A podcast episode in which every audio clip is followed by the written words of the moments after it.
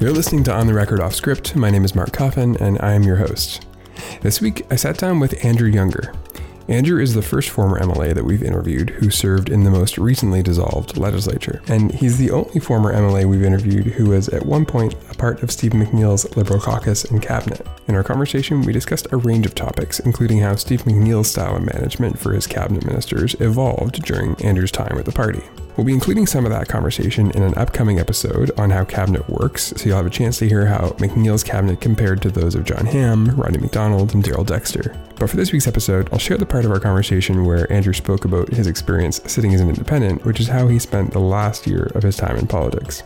Andrew is the only independent MLA that we have interviewed, and we often hear about the downsides of being an independent, and Andrew spoke about those, but he also spoke about some of the unsung, unknown advantages of being an independent in Nova Scotia politics. Here are some excerpts from my conversation with Andrew Younger, which took place at Alderney Gate Library in Dartmouth last Friday, September 22nd. Andrew Younger, welcome to the podcast. Glad to be here. So, you've been out of provincial politics for a few months now. Maybe before we get into unpacking what your uh, experience in politics and the legislature was like, just tell us what you're up to. I guess at the moment I'm doing a lot of work in government affairs and uh, corporate social responsibility, which ironically is what I did before getting into politics. So I've sort of returned to that, uh, now having the experience of how government really uh, does or doesn't work. We actually have uh, a shared background. We both studied marine biology. Oh, there you go. So we both studied marine biology and haven't used it. That's good. Uh, it's you know it's I, I did I, I worked for Fisheries and Oceans for a while, uh, very very early on, and um, Uh, I enjoyed it, but I, I think the science actually helped in politics in the end. Yeah, for me personally, it was getting into uh, marine biology and realizing it's not actually a lot of ecosystem problems. A lot of the ecosystem problems are actually political problems. So that's exactly that what I found too. I was interested in the macro stuff, and uh, around here at least, uh, everybody was interested in stock assessments. And after about uh-huh. three years of doing stock assessments, um, I was ready to do something else. So yeah, let's start there. So. Um, many people probably uh, across Nova Scotia will know you as a, a former MLA, a former cabinet minister, uh, but people in Halifax, of course, and Dartmouth know you as a former municipal councillor. What um, what was it that led you to running for uh, for municipal op- office first? So you're supposed to have a really good reason why you um, ran for politics, and I don't. Uh, I was running my own business at the time. It was successful, and uh, I'd taken on a contract uh, with the municipality actually to do some communications work for them. And I had met the uh, my current councillor at the time, um, who was a fine person, but and I wanted a a, a light removed outside my house, uh-huh. Uh, a street light, um, and I didn't like the response that I got. And it really had nothing to do with the fact that the light wasn't removed. It just I didn't like the response, and then I started talking to people, and I'd grown up in the neighborhood of Dartmouth where I live in, and I, people encouraged me to run, uh, so I did, uh, and I was fortunate because the people who were considering running and wanted an alternative all coalesced around me. Uh, so that that was a benefit. And I'd grown up in the area, so I knew a lot of people, and I ended up in uh, on municipal council. And and I never intended to go provincial. Uh, I never intended to spend more than ten years in elected politics. Um, Thirteen years later, I finally mm-hmm. decided not to run. And what point did you join the Liberal Party? Um, days before the election in 2009, to be honest. Uh, I had. Uh, dis, uh, I had been asked a number of times once I became councillor to run for the Tories or to run for the Liberals, and um, I had refrained from it as a councillor. I attended political events of all three major parties. Um, I made a very big point of not being partisan in terms of mm-hmm. a political party. Um, but when I uh, eventually I was convinced to try my hand provincially and and I, I chose the Liberals because, uh, it, quite frankly, it looked like the Tories were on the way out. Uh, they, that was when Rodney MacDonald lost, of course. Mm-hmm. Um, and, and even to the day of the nomination, I wasn't sure if I was going to do it or not, uh, but I did and, and then I ran. And and I people will point out I had been a liberal in uni- a young liberal in university because uh, my mom had volunteered uh-huh. with the liberals and so forth. So I did have that sort of connection with the liberals going back further, but it, it had been a very long time since I'd been a member of the party or any party for that matter. Right. And just as we were setting up, you mentioned that uh, something I had thought of in the way in as well that you're probably the only MLA, former MLA, we will have interviewed who has been uh, on the backbenches of uh, of government, on the uh, in the cabinet of government, in the opposition uh, with the Liberals, and then as an independent. So there's a lot I think to, to unpack about those experiences. Yeah, I, have had the I've been fortunate to have a, all different roles and pretty well all the roles except for speaker uh, in the legislature. So uh, yeah, and and it is it is interesting because you actually see what works and what doesn't work, and some of the you know the assumptions people make, you you start to understand whether they're accurate or not. What's it like becoming an independent? Well, so obviously there are better ways to become an independent than being forced to become one. Um, but the the irony is, um, I had before I was forced to become an independent, I had already talked to some members of my riding association about my thoughts that I might be leaving the Liberal Party, and that was in part because I wasn't happy with some decisions being made at cabinet and and a general approach to governing that I just was giving me a not a good feeling. So mm-hmm. the irony was circumstances were such that I ended up being forced to become an independent, which was something that I'd been considering for about six months, anyways. Um, it is much more like being on municipal council uh-huh. uh, because in municipal council you're an independent. Right. It gives you a whole lot more flexibility and freedom uh, to speak up for the things that you think are important, and you don't need to take positions that align with donors, or you don't have to worry that your position on the environment matches a left or right wing with your position on the economy or on labor. Mm-hmm um, which is something you get pigeonholed into, right? Because if you want to put the stereotypical Tories, they are, you know, not as friendly to the environment. Yet Mark Parent seemed to manage to bring in some of the more environmentally progressive legislation we've had, but that wouldn't necessarily fit in the traditional Tory party. Right. Um, likewise, being friendly to business uh, and being in the NDP is tricky, but you can do that as an independent. So I liked it. It also guaranteed I had a question every single day in question period. Every, really? Every single day. So I actually got more questions than I did as an opposition member. They didn't try to. There wasn't a rule that prevented that, or they didn't well, they try can't. to change so the rule. really? Thing, they can't because it's based on a division of the opposition members. Uh, and the number of uh-huh. questions uh-huh. there are are divided up, and there's a formula that the clerk does, and in fact, I would have had two questions a day if the questions were really fast because I would have picked up another question later. But um, yeah, so I had a question every single day. Uh-huh. Uh, so some days I'm trying to figure out what to ask because you know there really wasn't any. I didn't have enough um, material. Uh, we chose, and when I say we, I mean the staff that I had and I chose to run my office a little bit different than past independents. We chose to run it like a political party. So, hmm. you know, my uh, constituency assistant came down and briefed the media on what we were going to ask. We um, put out inf- backgrounders on things that we were so pushing. Your constituency assistant from from Dartmouth. Yeah, yeah from Dartmouth. So the other, the, as an independent, you get an additional staff person. So oh, really? it allows you that. to pull this. Uh, re- researcher really is what uh-huh. you're getting. So we ran it like a, a miniature. Uh, political party uh-huh. uh, because of course I'd been there. I knew how that all operated. Right. Uh, we filed FOIPOPs constantly. We, um, I mean, it was a lot of work, but we did we we did it. We were. And it paid off, right? Because we introduced legislation regularly. I didn't sit there and worry about. Uh, in the past, many independents only introduced legislation that related to their riding. It was like a local little issue. Mm-hmm. I did that sometimes, but I also did, if there was a big thing I thought should be changed or addressed, I did it to raise attention mm-hmm. to it. Uh, geez, my bill as an opposition member stood exactly the same chance of any other opposition member of getting passed, which was zero. zero.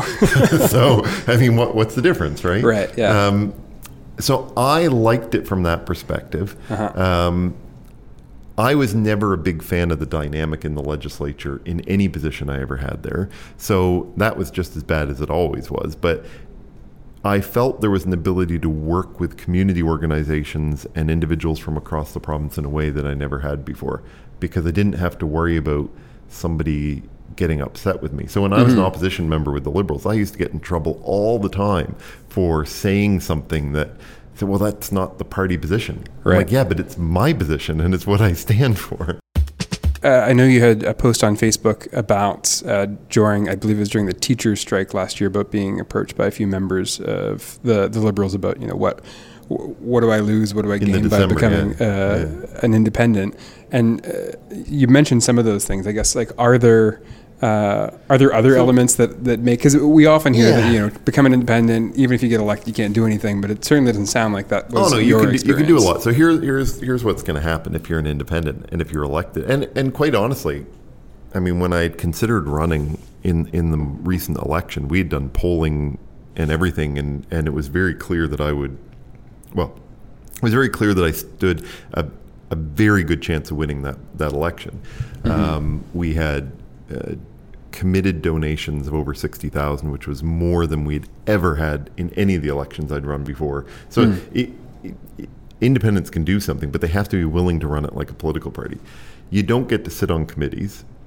Well, the only committee that matters in the legislature is Public Accounts Committee.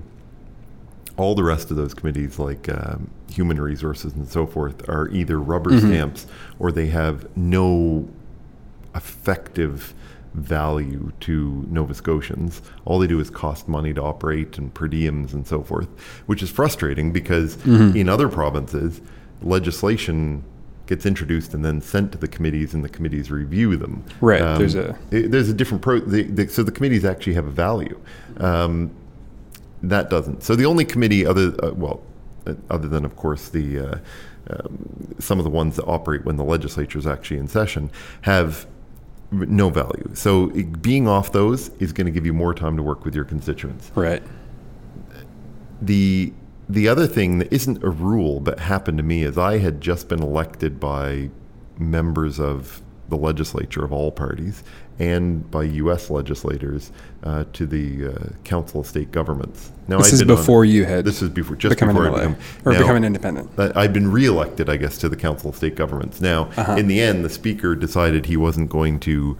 Um, uh, allow me to take on that role as an independent, and and that was in part because it meant one of the parties was going to lose the opportunity right. to send somebody as a perk, I guess, or something. So, uh-huh. Uh, which was annoying because there's no rule that says that an independent can't sit on that committee. And if there had been more independents, we could have pushed that issue. But yeah. that's what happened. So you do get pushed around a bit because mm-hmm. they don't like having independents there because. Right. It, it messes things up, but you have a lot of power. So there's a lot of things in the legislature that require unanimous consent, and you can be the and the House leader for the government would often meet with the other parties and try and get consent to do something. They would always forget to meet mm-hmm. with the uh, with the independent until the time that you pointed out. By the way, I might not support that. Then all of a sudden, we started getting notified about everything. Right. So, because, what are the things that need? To be So, for example, consent? if they want to skip re- a reading, so if they want to go uh, to third reading uh-huh. right after committee of the whole house, uh, instead of waiting a day. They actually need unanimous consent of the legislature to do that, and you don't need a reason. You just have to say no. Um, so there's to adjourn the house. In, they in need ability. Yeah, to adjourn the house, they need unanimous consent. Huh. Um, there's a there's a whole pile of things like that that happen all the time in the legislature that require unanimous consent. Mm-hmm. To revert here, here's a good one. Ministers are notoriously late coming in. And so what would happen sometimes is they would miss giving a statement they had. Mm-hmm. Well, in order to go back and give that statement, and they usually have guests in the gallery, right, to hear them say nice things. Right. You actually have to revert back on the agenda. Well, that requires unanimous consent. Uh-huh. So if you're in a really bad mood or you're like they've pissed you off, or you like have something you really want to get done, or, or you have something that you want to get done and need some leverage, you just say no. And opposition parties often won't do that because they're playing a whole lot of different things, right? They're, they have a whole mm-hmm. balance that they have to have. As an independent member, you can make everything as a one off decision. Um, so there is power. The, the hardest part, I think there's people that like being an MLA too much. They like the title or they like, mm-hmm. the, uh, they think there's some kind of prestige that comes with it or something. Mm-hmm. And they're scared to leave a party because the biggest challenge is fundraising. You can raise money as an independent, but nobody gets a tax receipt for it until you are a fully nominated candidate, not just an initially nominated candidate for the election, but actually the election has to have been called. You have to have your official agent. You have Right. to have your signatures, all that sort of stuff that you can't do until after the election's called. So Right. There are ways around that, and the ways around that are you get do what I did, which was you get commitments of donations. But you can't actually collect a. You can't collect- can't deposit a check. You can't deposit the check. You can't take the money. So it's a it's a real big problem we have in our electoral system here. Mm-hmm. Uh, that it's set up to support parties, not independents. And that's very different from the United States, whereas even though people have party labels, they actually raise money and they have their associations as individuals. Mm-hmm. And as a result, they're much more independent. So when I left to be an independent, there was 40 or so thousand dollars in the bank. Um, all that went to the Liberal Party. Uh, to the so- Liberal Party. yeah, all that money that uh, I had collected uh, and others had collected in my name uh, to raise for re-election had all was all given to the Liberal Party. So that, that was money you collected before becoming an independent, not That was money, you collected was for money your re-election became- campaign. Yeah, that's right. Uh-huh. And so there's a lot of people that are scared of that. They don't Yeah. want to have to create their own organization or try and figure out how to raise money. And the rules are stacked against certainly Yeah. people who aren't known. I had an advantage that I was pretty well known. So Right, you had name but- recognition. but there was still the logistics of it were incredible. Yeah. So that's what people are scared of, and so they won't take that risk. Uh, and you saw that, right? I mean, you saw that Stephen McNeil pulled the bill uh, originally on the education stuff because he wasn't going to win. He was going to have people vote against it, or probably more likely not show up to vote. Um, And so he pulled the bill. Eventually, they had them coursed enough, and they were close enough to the election Right. that nobody was willing to take that risk by that point. Uh, I see what you're saying. Another question. I mean, uh, I could talk about in the uh, the notion of being an independent and how we get more of them. Uh, I find that it's a fascinating conversation. It certainly comes a lot comes up a lot in the work we do when we talk about bettering democracy. Yeah, well, I'll just say briefly about that that it would be it- I like Nunavut system where they elect everybody as an independent and then they create a speaker and a premier and a government out of all those independents. I think that's a great system, right? Um, I guess the challenge I have with that, and people say that every time we have public conversations on uh, electoral reform or democratic reform more broadly, I agree. How would we ever get there? Well, I, I, and I'm not sure you can, but here's my problem with people talk about electoral reform and say, okay, well, let's do proportional representation, for example, um, which I see the merits in that. But here's the problem. If you elect people on a proportional representation basis, and I understand there's all different formats, and you elect 20 liberals and 20 Tories and 20 NDP, and that's fine, like forget about the fact they're even numbers. Well, the legislature never has to meet because it'd be just like it is now. You know what the vote's going to be on everything because you've elected them as a party and to support the party. And I actually think we need to go the opposite way and get away from electing people, uh, get away from electing parties and get back to electing individuals, even if they have a party brand behind them. And as much as we make fun of the gridlock and everything in the US, that's really what they do. It's why you see uh, when the healthcare debate, they don't know that they have all the Republicans on board for those votes. They're coercing them and they're trying to make deals to say, well, what would you support? Because every one of those individuals is elected as an independent. Now, in their case, they use a primary system, but they're really elected as an independent and then take a party brand. But if you mm-hmm. talk to a Republican in Boston and a Republican in Texas, mm-hmm. they are not the same, right? Right. And so, what I would like to see is I, I think the desire for proportional representation comes out of this notion that um, we don't like majority governments getting elected with 40% of the vote. And I agree with that entirely. But I would rather see us get to electing individuals, which we generally do on councils and so forth.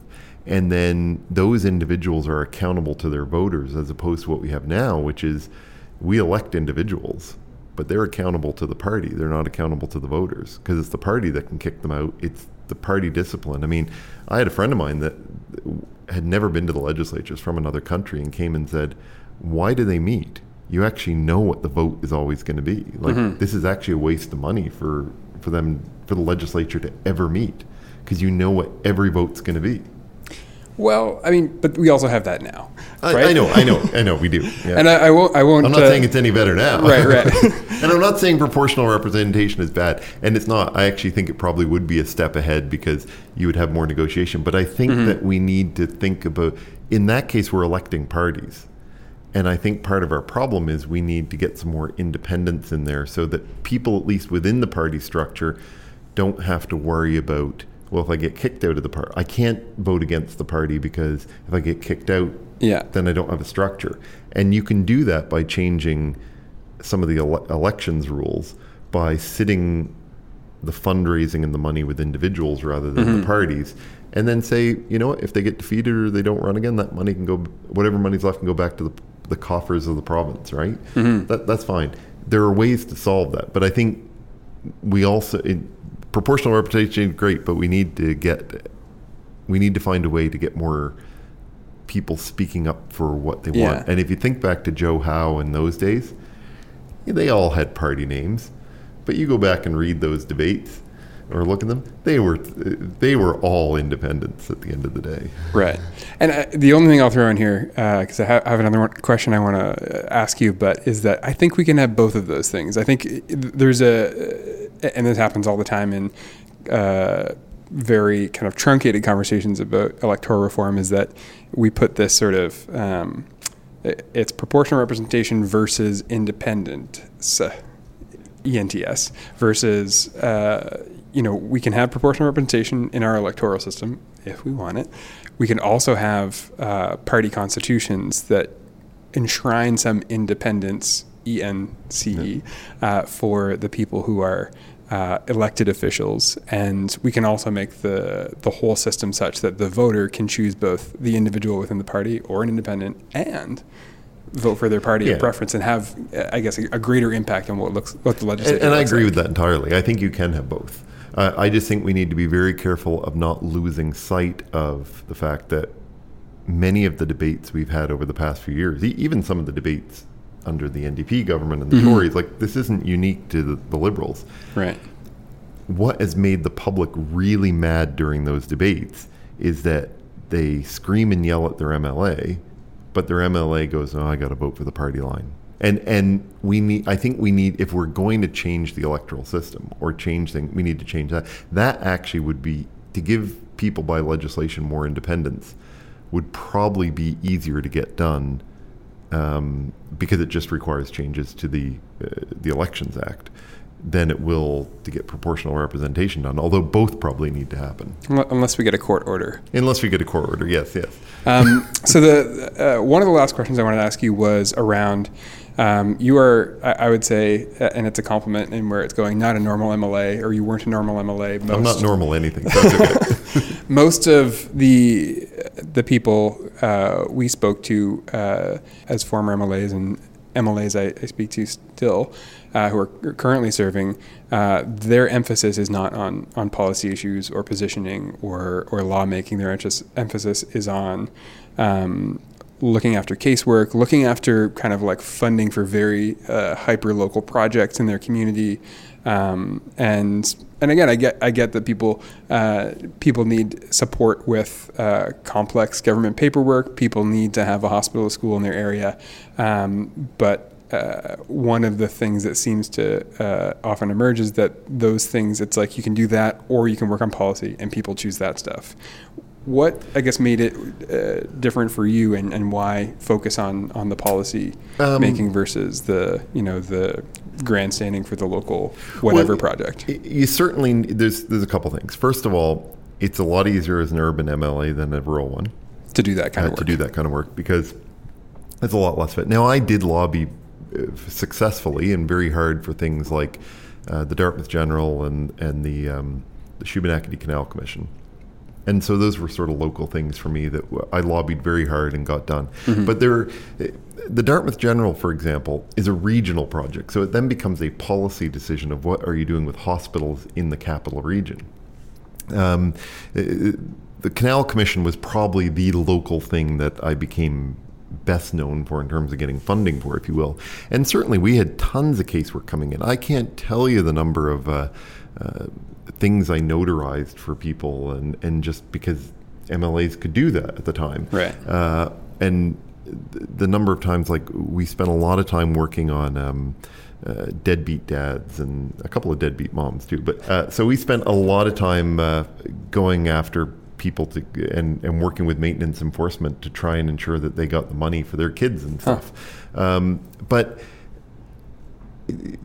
although I was really involved in that, it isn't what I was really known for. Mm-hmm. And and I think for me that comes out of the fact that I saw the that as the job of my office, which was my responsibility to make sure it's happening. Mm-hmm. And when a problem got escalated, I needed to deal with it.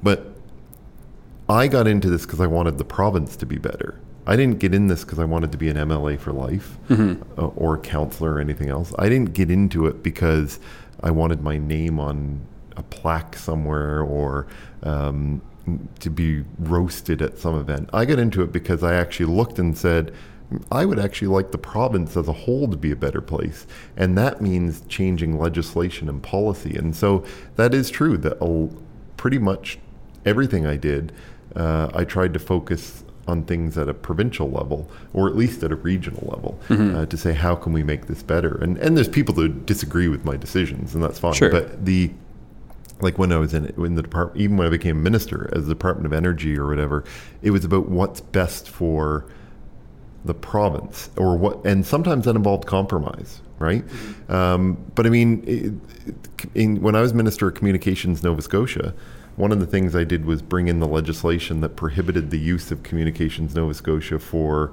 partisan purposes. Um, now, that has to be policed by the Auditor General and so forth, but the right. reality is that did not benefit us as a government or me as a minister because I could have had my face on all kinds of things, but I banned ministers putting their face on signs and mm-hmm. so forth. Um, how, will, how, we, how will we know who built the highways, though? I know we won't know who built the highways, but I mean, J- Geoff MacLellan gave me a hard time, but I mean, he was joking at the time because he was like, "Now I don't get my name on like all the highways."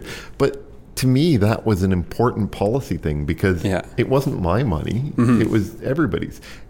I'm never going to get known for doing that, but that was the kind of thing that I thought was really important to change. Right. Andrew Younger, thanks for joining me on the podcast. Thanks. Happy to be here. That's this episode of the Offscript podcast. Thanks for listening. We'll be back again next Wednesday with a brand new episode. And in the meantime, we encourage you to take a minute and head over to uh, the Offscript podcast in Apple Podcasts and leave a little rating and review. Uh, it helps us get the podcast out there to people with interests similar to your own. And if you like what you're hearing, consider heading to offscript.ca slash donate and making a small contribution. We're talking three, five, maybe eight bucks a month Every dollar donated goes directly to the costs associated with producing this podcast weekly. The next episode of the Offscript podcast comes out next Wednesday. If you like what you're hearing, please subscribe. You can find the podcast in any of the podcast catching platforms out there Apple Podcasts, Stitcher, Google Play.